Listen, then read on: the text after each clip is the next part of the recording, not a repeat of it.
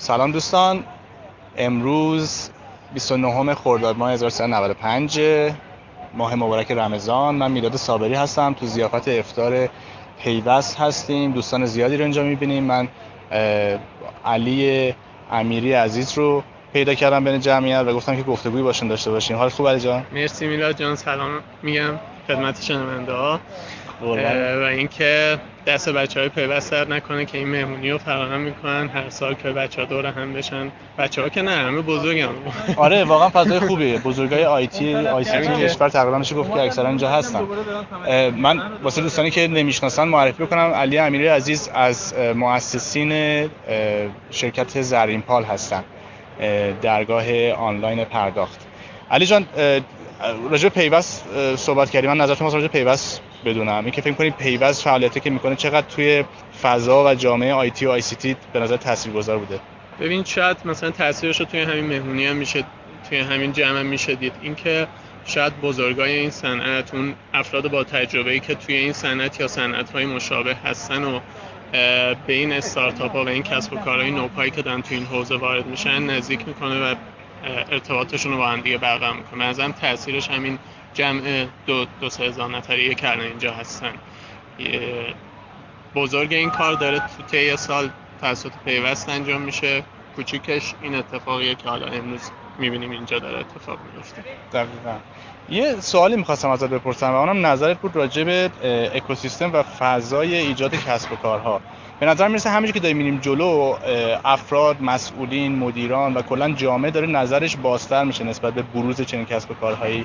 ولی هر از گاهی مثل اتفاقاتی میفته که آدم انتظارشو نداره.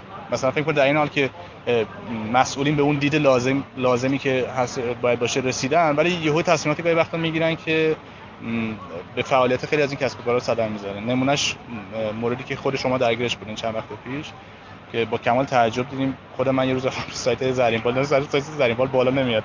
اولین کاری که کردم رفتم مودمو خاموش روشن کردم بگم اینترنت من مشکل داره میشه زرین بال بالا نیاد؟ بعد دیدم واقعا بالا نمیاد. بعد که بچه‌ها زنگ چیه داستان زرین بال گفتن که آره فیلتر شده ظاهرا. و این خبری هم واسه من همون روز فرستاد. خیلی متاسف شدم. و مطمئنم خب به هر حال کسب کاری مثل شما این به هر به هر نوع می‌تونه آسیب بزنه بهش. چرا فکر می‌کنی اینجوری هست؟ چرا فکر می‌کنی هر جو همش که میریم جلو انگار یه اتفاقایی بعد دوباره از نو بیفته تا به نتایج برسن بعضی خب شاید دلیل اصلیش اینه که همون قد که داره این کسب و کارا بزرگ میشه یه سری دغدغه‌های جدید هم به وجود میاد که حالا نمیشه گفت واقعا به حق یا به ناحق. من شاید اگر بخوام این حرف بزنم میگم شاید به حقم باشه دغدغه بالاخره یه سری نگرانی ها به وجود میاد. ولی اینکه راه حل این نگرانی ها چطور هستش این رو باید در موردش بحث بکنیم که واقعا آیا مثلا فیلتر کردن یک کسب و کار یعنی تعطیل کردن یک شبه یک کسب و کار راه حل این مشکله یا میشه از راه حل های کوچکتر و کم خطرتر هم استفاده کرد. ولی در کل این موضوع که میگی با تجربه اینکه اکوسیستم داره بزرگتر میشه و این حوزه داره بلوغ پیدا می‌کنه خب به نسبت یه سری دقدقه هم توی جاهای دیگه به وجود میاد. و به خاطر همین فکر می‌کنم همین ارتباطات و همین حفظ کردن این ارتباطات باعث میشه که اون دقدقه ها قبل از اینکه بخواد به نقطه انفجار برسه به نقطه فیلترینگ برسه حل بشه. من هم همجوری فکر می‌کنم. امیدوارم اتفاق بیفته یواش یواش تمام دوستانی که توی این اکوسیستم مثلا هممون یه جوری به اون بینشه برسیم و این اتفاقا واسمون نیفته. شما یه جورایی من فکر زخمات زیاد باشه تو این راه. نسبت به بقیه زودتر شروع کردی و خیلی از اتفاقاتی که می‌خواست بیفته برای اولین بار برای مجموعه مثل شما افتاد و شما رفتی جلو. 100 درصد ما اولین نیستیم. میگم مثلا 100 درصد نه جز اولین شاید. ولی مثلا شاید با مثلا آقای شکوری حرف بزنی شاید اون دغدغه و تجربهش خیلی بیشتر باشه.